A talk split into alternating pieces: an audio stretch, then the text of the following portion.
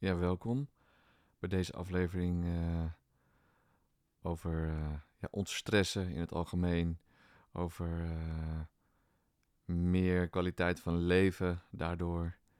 En um, wat ik vandaag heel graag wil delen is eigenlijk, ja, wel eigenlijk de angel, wat ik noem, of de essentie. En um, dat is eigenlijk dat angst, waar, waar heel veel mensen, inclusief mijzelf uiteraard, uh, mee kampen. En dan heb ik het over de angst die in het, in het lijf zit, in het zenuwstelsel, opgekropt zit, eigenlijk zo te zeggen. Dus niet de angst van uh, de tijger op een weg uh, of een bruine beer, waar je ook bent, of iemand die opeens vol op zijn rem staat. Dat zijn allemaal directe angsten. Ik heb het over angsten die ooit ontstaan zijn door iets directs. En die niet uh, uit het systeem zijn gegaan, die niet verwerkt zijn. Uh, dat dat niet kon, omdat je te klein was en te, niet krachtig genoeg. Uh, of omdat het niet mocht vanwege strenge opvoeding. Dat je niet je boosheid mocht uiten, dat het er niet mocht zijn. Um, dus over die angst heb ik het, over de angst die van binnen is, is uh, ja, opgekropt eigenlijk. Uh, een vecht-vluchtreactie die er niet kon zijn of die niet is afgemaakt. En uh, zoals ik al vaak heb verteld uh, over de, het grote voorbeeld van waar Pieter Levine van Somatic Experiencing naar gekeken heeft ook, is, hij, is, zijn de dieren, de zoogdieren en uh, die hebben zo'n uh, natuurlijk ontladingsmechanisme. Dat worden ze achtervolgd door een tijger. Dan uh, als de stress te hoog wordt of het gevaar te groot is, dan gaat het, gaat het dier, wordt het te veel en dan neemt het, het parasympathische zenuwstelseldeel het over en zet het op een complete rem. En de freeze-reactie, zeg maar. En dan lijkt het net alsof het dier dood is. En als de tijger dan weggaat, en daar zit een groot verschil in met, met vaak wat er met mensen gebeurt, maar dat even later. Als de tijger dan weggaat, en dan voelt het dier ergens dat het weg is. En dan. je ziet het ook echt amper ademen. Het is echt waanzinnig als je dat op beeld ook ziet. Niet bewegen, de ogen niet. Het lijkt net alsof het dood is. Maar langzaam is het dan weer aan het rondkijken als de tijger weg is. Om te checken of het echt veilig is. En door die beweging te maken, ook met het hoofd zo van links naar rechts. Dan, dan gaat het ook van binnen een signaal krijgen van, oh wacht even, we zijn aan het oriënteren, dus we kunnen kennelijk ook nu, het is veilig genoeg, dus we kunnen gaan ontladen. En dan zie je het, je zie het, het, zie het dier op een gegeven moment zie je gewoon uh, gaan, gaan ontladen in de vorm van heftig trillen. En als je die trilling dan in slow motion ziet, dan is dat echt uh, ja, die beweging afmaken nog van het rennen de beweging afmaken, het hele plan nog. En, het hele, en de adrenaline komt ook los. Ook door, door middel van heel hard zuchten en, en, en, en, en gapen op, op een dierlijke manier dan. En, uh, en zo gaat het ontladen. En bij mensen, wij mensen hebben het... En dan springt het op. Dat is eigenlijk het gave ervan. Levensgevaarlijke, levensbedreigende situatie. Het gaat uh, oriënteren, dus om zich heen kijken door die beweging. Oh, we zijn aan het oriënteren, we kunnen ontladen. En dan gaat het ontladen. En dan, dat gaat vrij snel eigenlijk. Gekke bewegingen maken ook. En allemaal dingen die eruit trillen even. En dan springt het op en loopt het weg alsof er niks aan de hand is. Ik heb in een blog ook wel eens uh, gegrapt van... Ik heb nog nooit een, een, een, dier in het wild gezien die last heeft van een burn-out. En dit is daar de reden van. Omdat het uh, natuurlijke ontladingsmechanisme, het ontstressmechanisme, gewoon zijn werk doet. En uh, het dan weer daarna veilig wordt en dat dan kan doen. En dat is dus anders als bij mensen, wat ik net al zei, van dat er iets anders is. Vaak is het zo, zeker als je last hebt van vroeg jeugd en, een, uh, en een, bijvoorbeeld een vader die heel erg lastig valt. En dat is in sommige gevallen een, een, een understatement. Um, dan, dan, dan die, dat gevaar gaat niet weg. Dus dat moet worden ingenomen. En vaak ook kan het ook niet eens ontladen, omdat dus als die vader al eventjes weg is, dan mag er niet over gesproken worden. bijvoorbeeld als het gaat over misbruik. Het is een groot geheim, het moet ingehouden worden. Daarna speelt er nog iets anders heel groots, waardoor die angst dus in het systeem blijft. En zo goed doet het, doet het systeem dat zo om te kunnen overleven. Dat het dus uh, het uiten van een vecht- of vluchtreactie is, uh, is niet handig voor de overleving. Het kan letterlijk dan ja, nog meer last krijgen of, of letterlijk doodgaan of vermoord worden of, of wat dan ook. Maar wat ook speelt, en dat is wel echt ook nog een hele ja, voor mij was dat een flabbergasting inzicht, wat heel veel met mijn systeem gedaan heeft. En dat is uh, dat je het, het, het, een klein kindje, kleine babytjes hebben dat ook meegemaakt in een, in een ziekenhuis in een, in een Oostblokland. Waar die baby's allemaal wel in een noodsituatie wel eten kregen. Uh, genoeg eten. Maar geen aandacht, geen persoonlijke aandacht, geen touch, geen aanraking, sorry. En, maar ook geen, geen, geen, geen, geen bijna geen, geen uh, visuele aandacht. Geen, geen, ja, geen omgeving waarin ze aandacht kregen. Geen connectie konden voelen met een ouder verzorger. En uh, dus, dus zijn daar letterlijk, zijn daar, uh, is het, dat is zo levensbedreigend voor een, voor een kindje, voor een baby. Dat ze dus ook echt, zijn dan ook dood gegaan daaraan. Door die stress daarvan.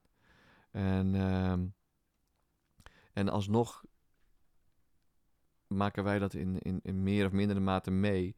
Dat de ouders niet helemaal uh, de juiste aandacht anders konden geven. En dat kan ook, ook al, ik zeg geen sprake van heftig iets als misbruik.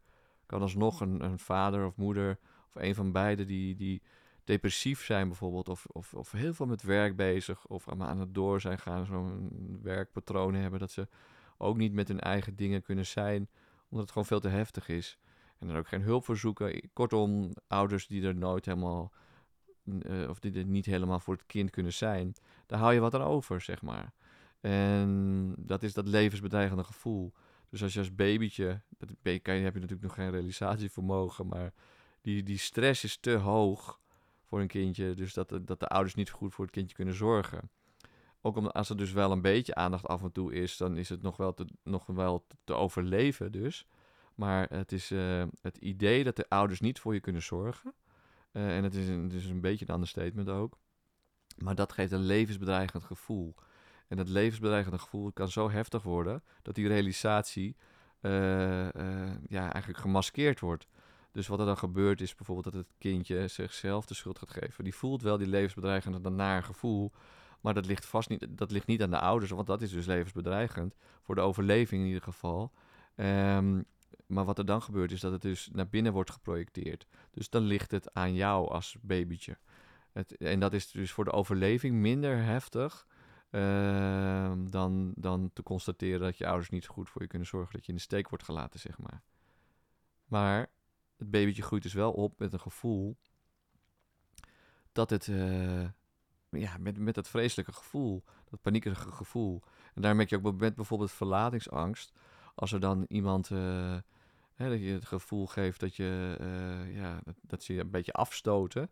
Uh, dat, dat, dat kan een levensbedreigend gevoel geven. Dat, dat, snapte ik zelf nooit. Ik had daar last van verlatingsangst. Um, ik snapte nooit van waarom het zo heftig voelde als mijn, mijn, mijn partner dan of zo met, met, met iemand ging uit eten.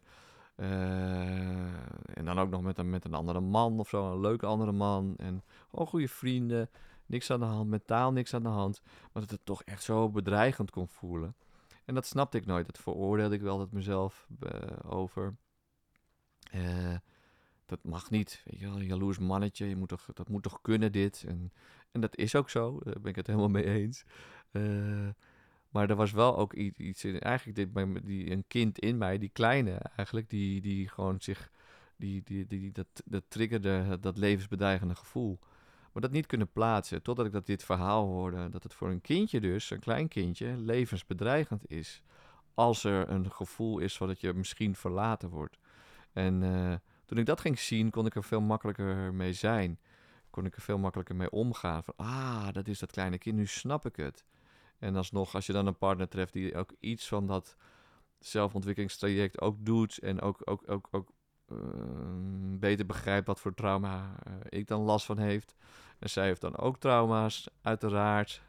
iedereen heeft wel iets waar die gevoelig voor is of een patroon heeft op, op ontwikkeld. Als je daar helder over kan zijn, dan mag dat er zijn. En dan kan de heling ook echt beginnen in plaats van steeds weer getriggerd worden en op alles en nog wat projecteren. Dus die angst, die verlatingsangst in dit geval, het laatste voorbeeld van, van, van mezelf en bij andere mensen die ik steeds in de praktijk ook heb. Want er komen veel mensen met verlatingsangst komen ook natuurlijk, uiteraard natuurlijk, ook op mijn pad. Uh, omdat ik dus RC doe, met experiencing therapeut ben en, en ook ervaringsdeskundige op dat gebied. Uh, kan ik heel veel erkenning geven voor dat stuk. En dat ook dan terugplaatsen op de tijdlijn, zoals ik het altijd noem. Terugplaatsen op de tijdlijn van ja, maar uh, toen was het wel echt levensbedreigend. Dus, dus kan je, dan kan je meer compassie gaan voelen voor die kleine ik van jou. In, wat nog steeds in het lijf zo heftig reageert. En, uh, en dan heb je een aantal technieken, daar zal ik nu, nu, nu niet heel ver op ingaan. Met somatic experiencing, waar het op neerkomt is, is het eigenlijk het, het, het, het zintuigelijk waarnemen van die angst. Dus waar voel ik de angst? Dus het loskoppelen van het verhaal. Waar voel ik op dat moment het angst? Daarmee erken je het, maar wel op een fysieke manier en een deel daarvan. Puur de fysieke manier, de zintuigelijke manier. Voel bijvoorbeeld kramp in mijn buik of ik voel een paniekgevoel in mijn borst. Dat soort zintuigelijke uh, fenomenen, zintuigelijke waarnemingen. En als je dat er laat zijn, en dat er kan laten zijn, in een veilige situatie, of met een therapeut, of met een goede vriend, als je die sensaties daar kan laten zijn, dan gaat het langzaam, kan het eindelijk zijn ruimte pakken en kan die beweging af worden gemaakt. Net als dat, dat hert wat, waar de tijger net van vandaan is gaan, wat gaat trillen. Er kan er soms trillen komen, of er kan verdriet komen in de vorm van tranen, of er kan gapen komen. In ieder geval het sensen ervan, puur concrete fysieke waarnemen van de angst, dat laat het dan ook eindelijk die beweging afmaken en dan verandert het. Dan, dan gaat het ja, transformeren.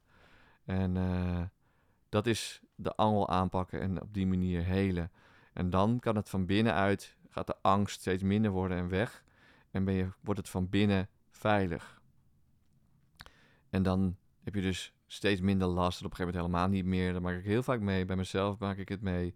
En dan komt er nog ietsje terug. Af en toe. Ik voel het wel eens in plaats van een hele heftige paniekaanval of zo. Voel ik dan een soort van alsof je op een zwoele avond zo buiten loopt.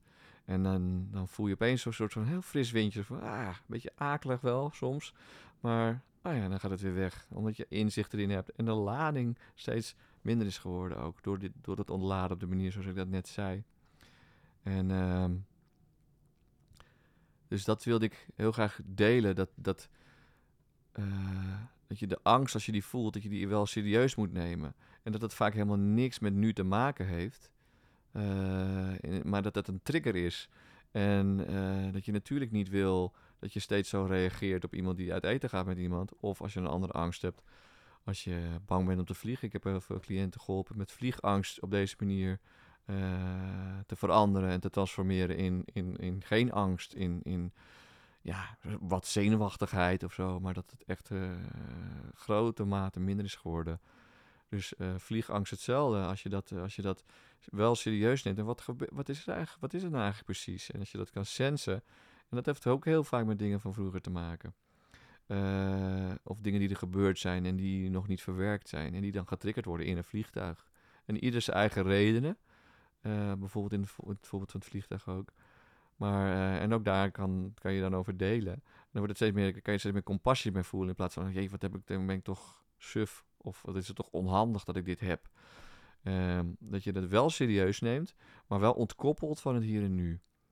Uh, en daardoor eigenlijk meer, ja, je kan, het is ook wel eens met, met, met, met innerlijke kindwerk. doe je ook dit soort, soort gelijke processen. Maar het zenuwstelsel heeft vroeger iets meegemaakt. Te heel heftig. Die informatie van heftigheid in die dosering, van intensiteit, wordt opgeslagen. En wordt getriggerd naderhand als je groter bent.